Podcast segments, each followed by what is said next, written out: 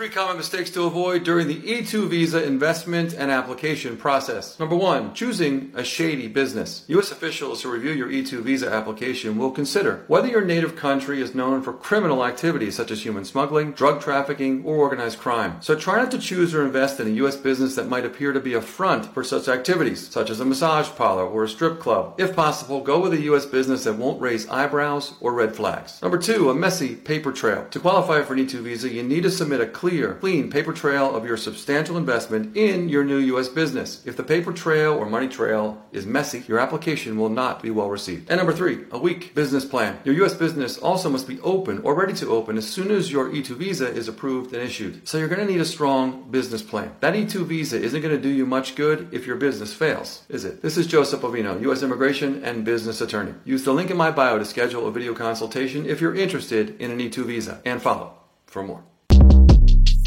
Shortcast Club